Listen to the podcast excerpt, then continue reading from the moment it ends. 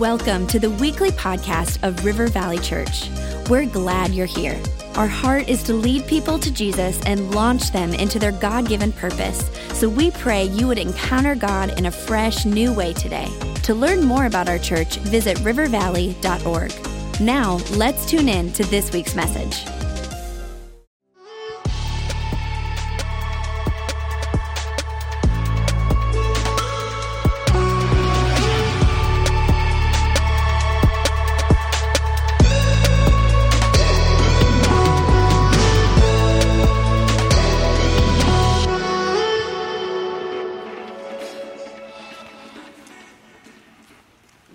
Are kind of coming down to the final weeks of our summer series, and uh, we have had a, lot of fun with uh, Dennis Rouse's book, uh, The 10 Qualities That Move You from Believer to Disciple. Uh, I had a lot of fun last week with the birthday parties. People were asking me, Are you going to do it again? And so uh, this week, I just want to ask all the ushers if you could come forward and pass out funnel cakes to everyone. No, I'm just kidding. Just totally kidding. Go to the state fair. Go to the state fair. All right. All right, but that was fun last week to do that, and uh, the ushers just panicked right there. Know. Uh, but today we're going to look at this: a disciple is sensitive and submitted to the Holy Spirit. A disciple is sensitive and submitted to the Holy Spirit. And I want to let you know I moved this out of order from the book. It was earlier on in the chapters, and I moved it towards the end uh, on purpose because we had just finished a series on the power of the Holy Spirit. And I didn't want us to have just finished that series and then move right into this, and then people say, oh, okay, we already had that. And so I, I, gave some space in between there because I didn't want us to just skim over this. I wanted us to dig in on this. And I'm actually going to use this opportunity to speak on something about creating a greater hunger for the baptism in the Holy Spirit, to receive the power of the Holy Spirit. I want to talk to you about positioning yourself for this and, and creating hunger. I was going to do a bonus sermon uh, after that last series, put it online, and now I'm putting it here, praying that uh, our, our hunger, hunger will increase for the power of the Holy Spirit. I agree with what Dennis said in his book. He said the most important message to the unbeliever is Jesus. It is Jesus. If you don't know Jesus as your Lord and personal Savior, here at all of our campuses, at the end of the service, we give an opportunity for you to meet Jesus. That's the most important message you need to hear. And then he said, if you're a believer, though, the most important message is the power of the Holy Spirit. It's the power of the, once you know who Jesus is as your Lord and Savior, he said, really, the message that is so important is the power of the Holy Spirit. So we're going to talk about that. And uh, I did a few series. Uh, I did one called Unpredictable and, of course, Empowered. And uh, if you want more resources, you can go online for those. But we talk a lot about the Holy Spirit at our church. We talk a, lot about the Holy Spirit, and we use the term spirit filled. All right? We are not just contemporary. We are not just, uh, you know, with the, the trends today. We are spirit filled, and the presence that you feel in our worship services, that is the power and presence of the Holy Spirit, and we are a spirit filled church. We believe that the power of the Holy Spirit is for us today. We believe that the baptism in the Holy Spirit is for today, and that if you are baptized in the Holy Spirit, you will get a prayer language. We call this tongues, and there are eight other gifts that become available to you to flow in that help build the church. I've shared it before, but I've said this is the power for the purpose. This is the plus for the purpose. The purpose is to go into all the world, and we receive this power to go into the world. Now, I briefly want to set a foundation on this and then raise our expectation level. I just want to say that I used a few of my old sermons, some stuff from Robert Morris, uh, an old time preacher, C.M. Ward. Uh, he, was, uh, he spoke at our school when I was in Bible college years ago. And so I, I, just want to give them credit that a lot of the material is old stuff, and I, I just enjoyed getting ready for this message. Now, if you think about what were the last words of Jesus, what were the last words of Jesus when he was getting ready to leave this earth? It wasn't go, it was wait. He's like, You're going to go, you're going to go into all the world. Trust me, you're going to go into all the world. You're going to preach this message, and you're going to make disciples, and you're going to baptize them in the name of the Father, Son, and Holy Spirit. But before you go, wait. Wait for what? Wait for power. In Luke 24 49, he said, I am going to send you what my Father has promised, but stay in the city until you've been clothed with power from on high.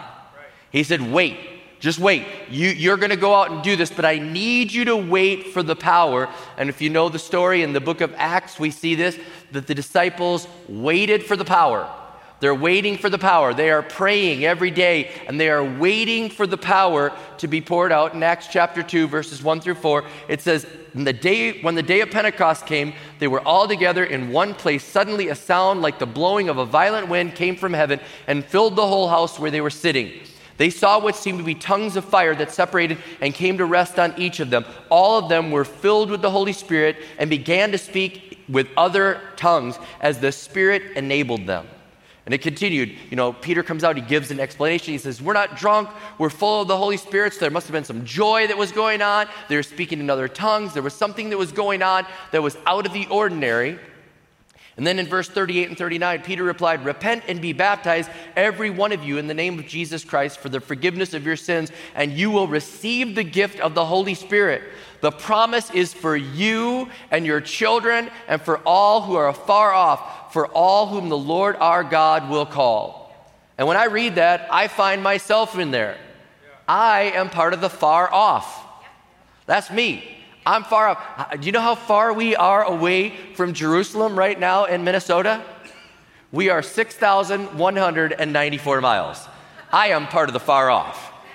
We are over 2,000 years away. I'm over 6,000 miles away. I am part of the far off, and so are you.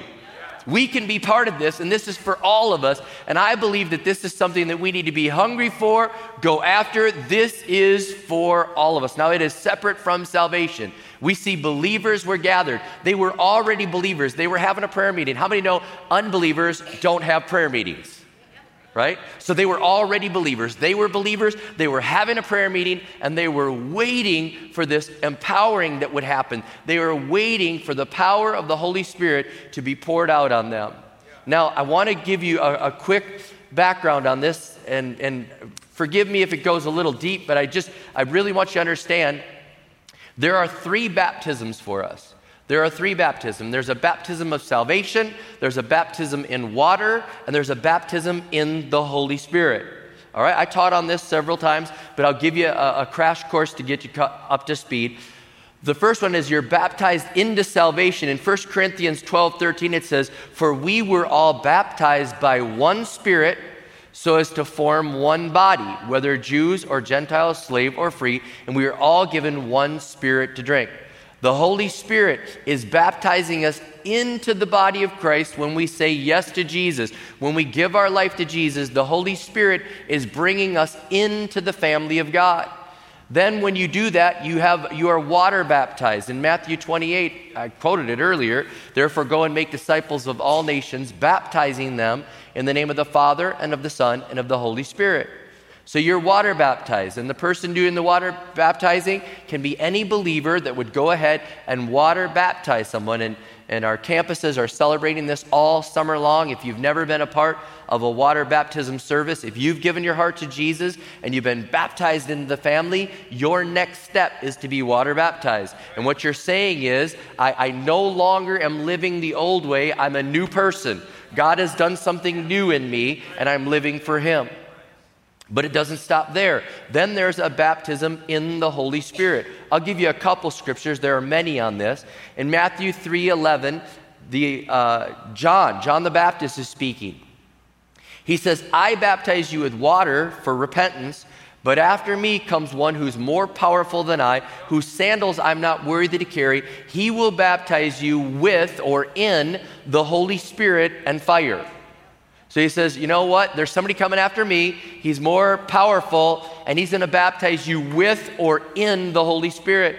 And in John 1:33, this is John speaking, he said, And I myself did not know him, but the one who sent me to baptize with water told me, The man on whom you see the Spirit come down and remain is the one who will baptize with the Holy Spirit.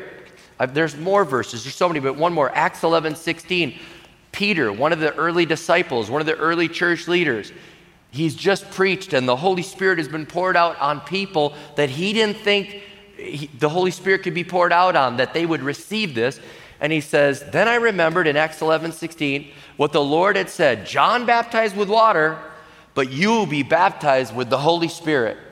So there's three baptisms. And, and again, if you want more on this, I'd encourage you to go to one of the series, but I'll, I'll just give you a couple more things here. 1 John 5, 7 and 8 says, For there are three that testify the Spirit, the water, and the blood, and the three are in agreement. Blood is salvation, it's by Jesus uh, Christ. Death on the cross, we have salvation. Water, water baptism. Spirit, baptized in the Holy Spirit.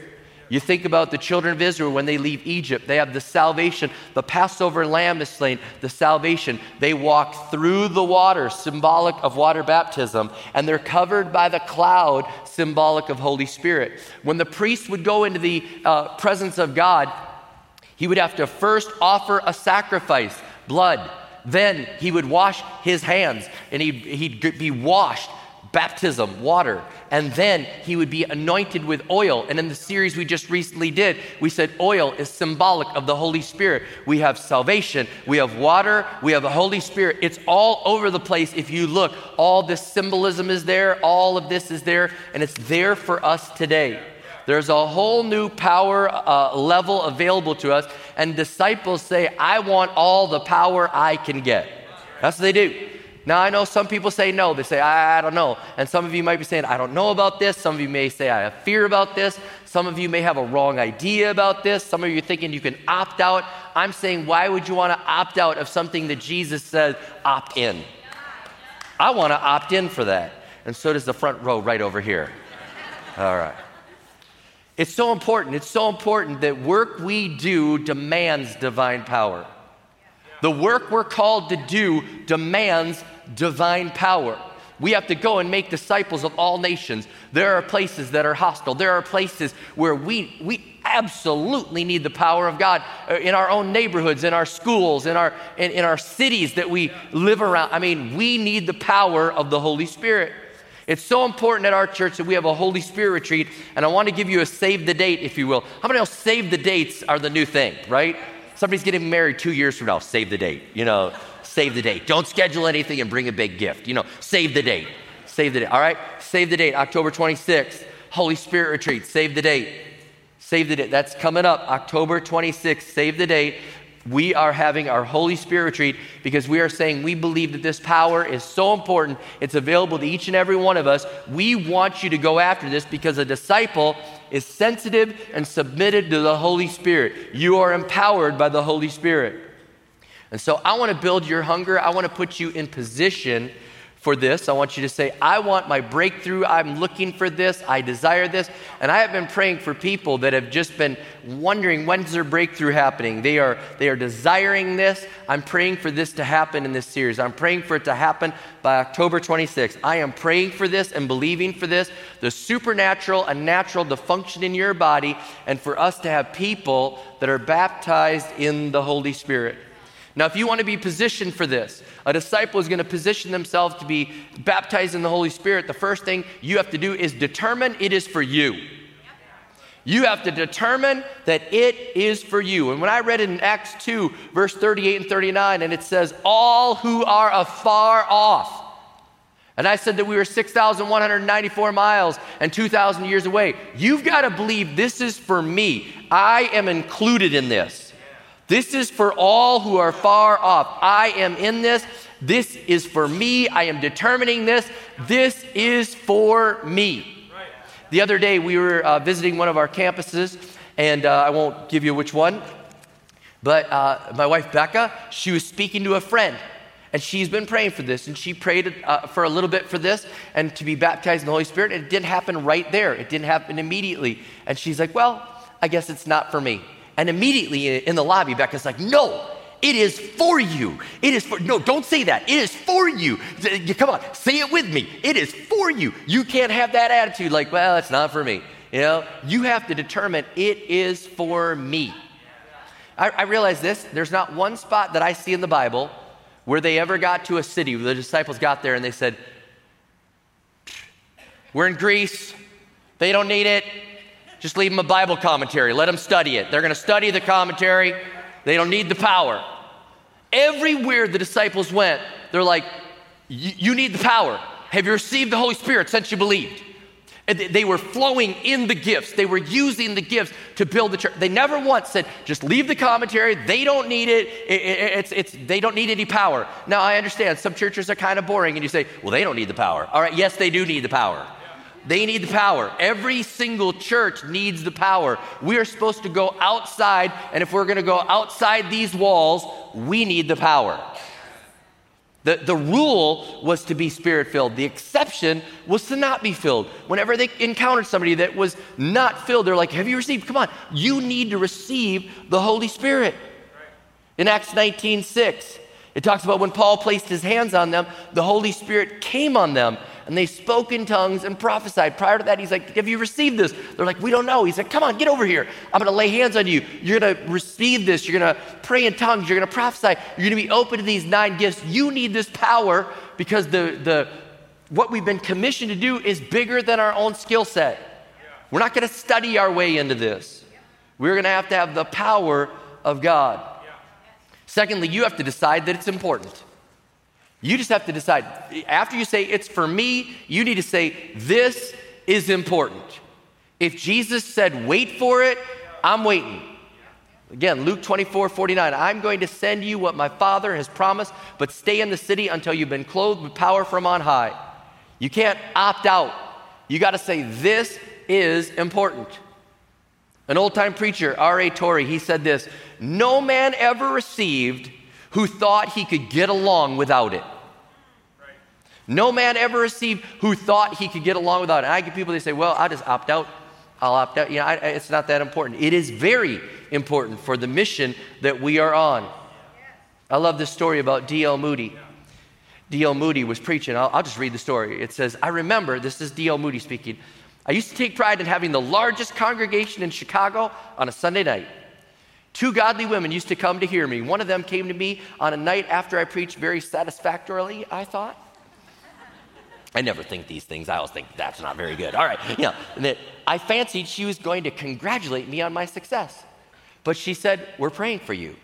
I wondered if I made some blunder as they talked in that way. Next Sunday, there they were again, evidently in prayer while I was preaching. One of them said, We're still praying for you. I could not understand it and said, Praying for me? Why don't you pray for the people? I'm all right. Ah, they said, You are not all right. You have not got power. There's something lacking, but God can provide. I did not like it at first, but I got to thinking it over. And after a little time, I began to feel a desire to have what they were praying for.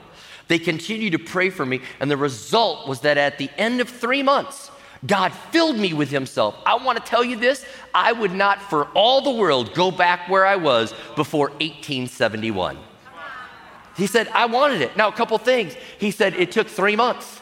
It took three months. He's like, I prayed earnestly for three months. I couldn't understand how supernatural, natural, but I needed whatever they were talking about. I wanted more of God. And then the other thing, I would never go back. Again, power to go outside. Power to go outside. Prior to Pentecost, the only preaching was inside. Do you realize that?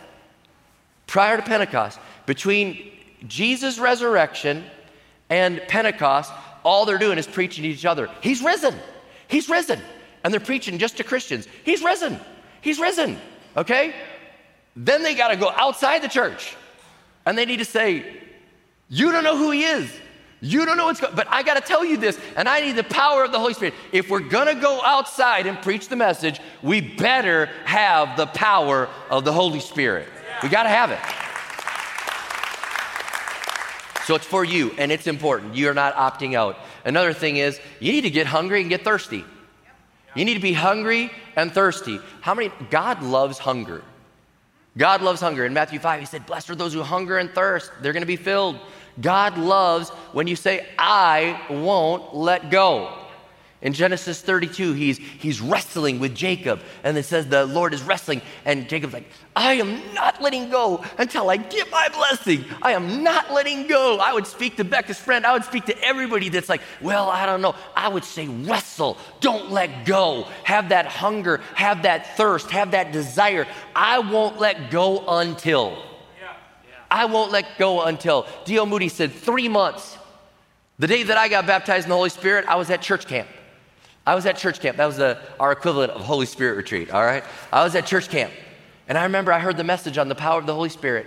And I went forward to pray. And, and I, I prayed, and, and nothing happened. And I was right there, and I was like, I want this. I want this. And they were praying, and they were praying, and they were praying, and they were praying. And then they said, like, okay, well, we'll have church tomorrow, and we can pray for you tomorrow at camp. And I said, I'm not leaving. I'm not leaving. I was 11 years old. I said, I'm not leaving.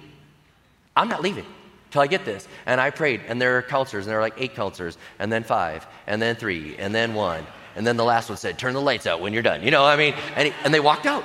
And I was the last one in the chapel by myself. I was right there, and I didn't want to leave. And I was like, I'm not leaving. I don't care if I have to sleep here tonight, I'm not leaving. I'm gonna hold, I, I'm hungry, God. Do you see how hungry I am on this? I am hungry. I'm not leaving. God loves hunger and thirst. And that night, I got baptized in the Holy Spirit, got my prayer language. I ran around all around camp at like midnight. I got it. I got it. I got it. I got it. I was telling everybody. And the counselor's like, go to bed, pray in the morning. All right. You know, I was hungry.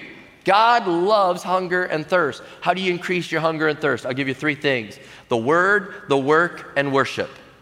Man, you increase your hunger by being in the Word. 1 Peter 2 2, like newborn babies, long for the pure milk of the Word, so that by it you may grow in respect to salvation. Man, be hungry.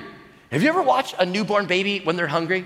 And they get that little head shake thing, like, ah, you know, I mean, they just, I mean, when they're going, ah, you know, they're like, they're like hungry. And you're like, wow, they're hungry. Man, you got to be hungry.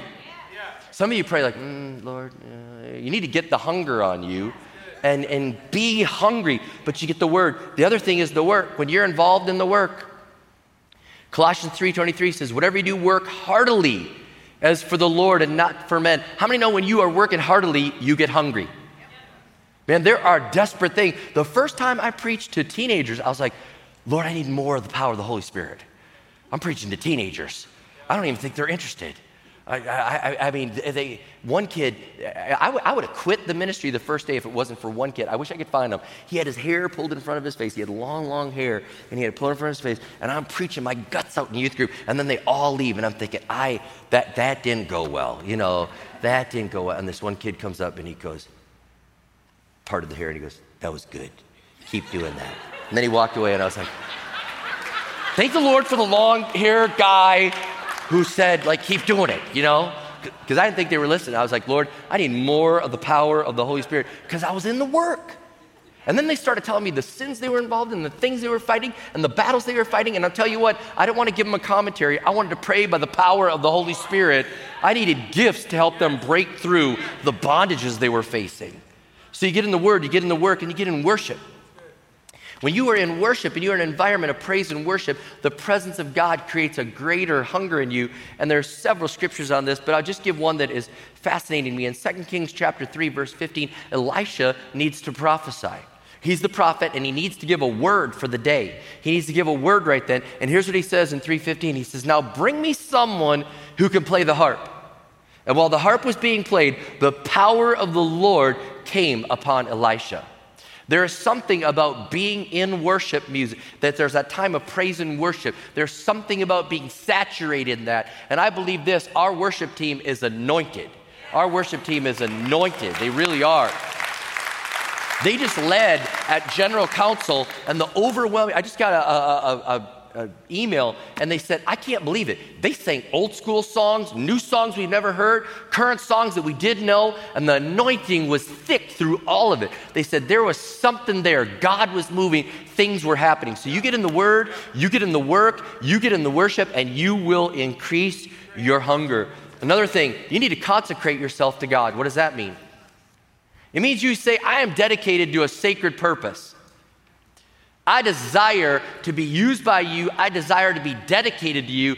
God, I'm not my own. I am yours, and I want to be for you and for your glory. I surrender. I live for you. Some people that stay away from the baptism of the Holy Spirit, they're like, that's good.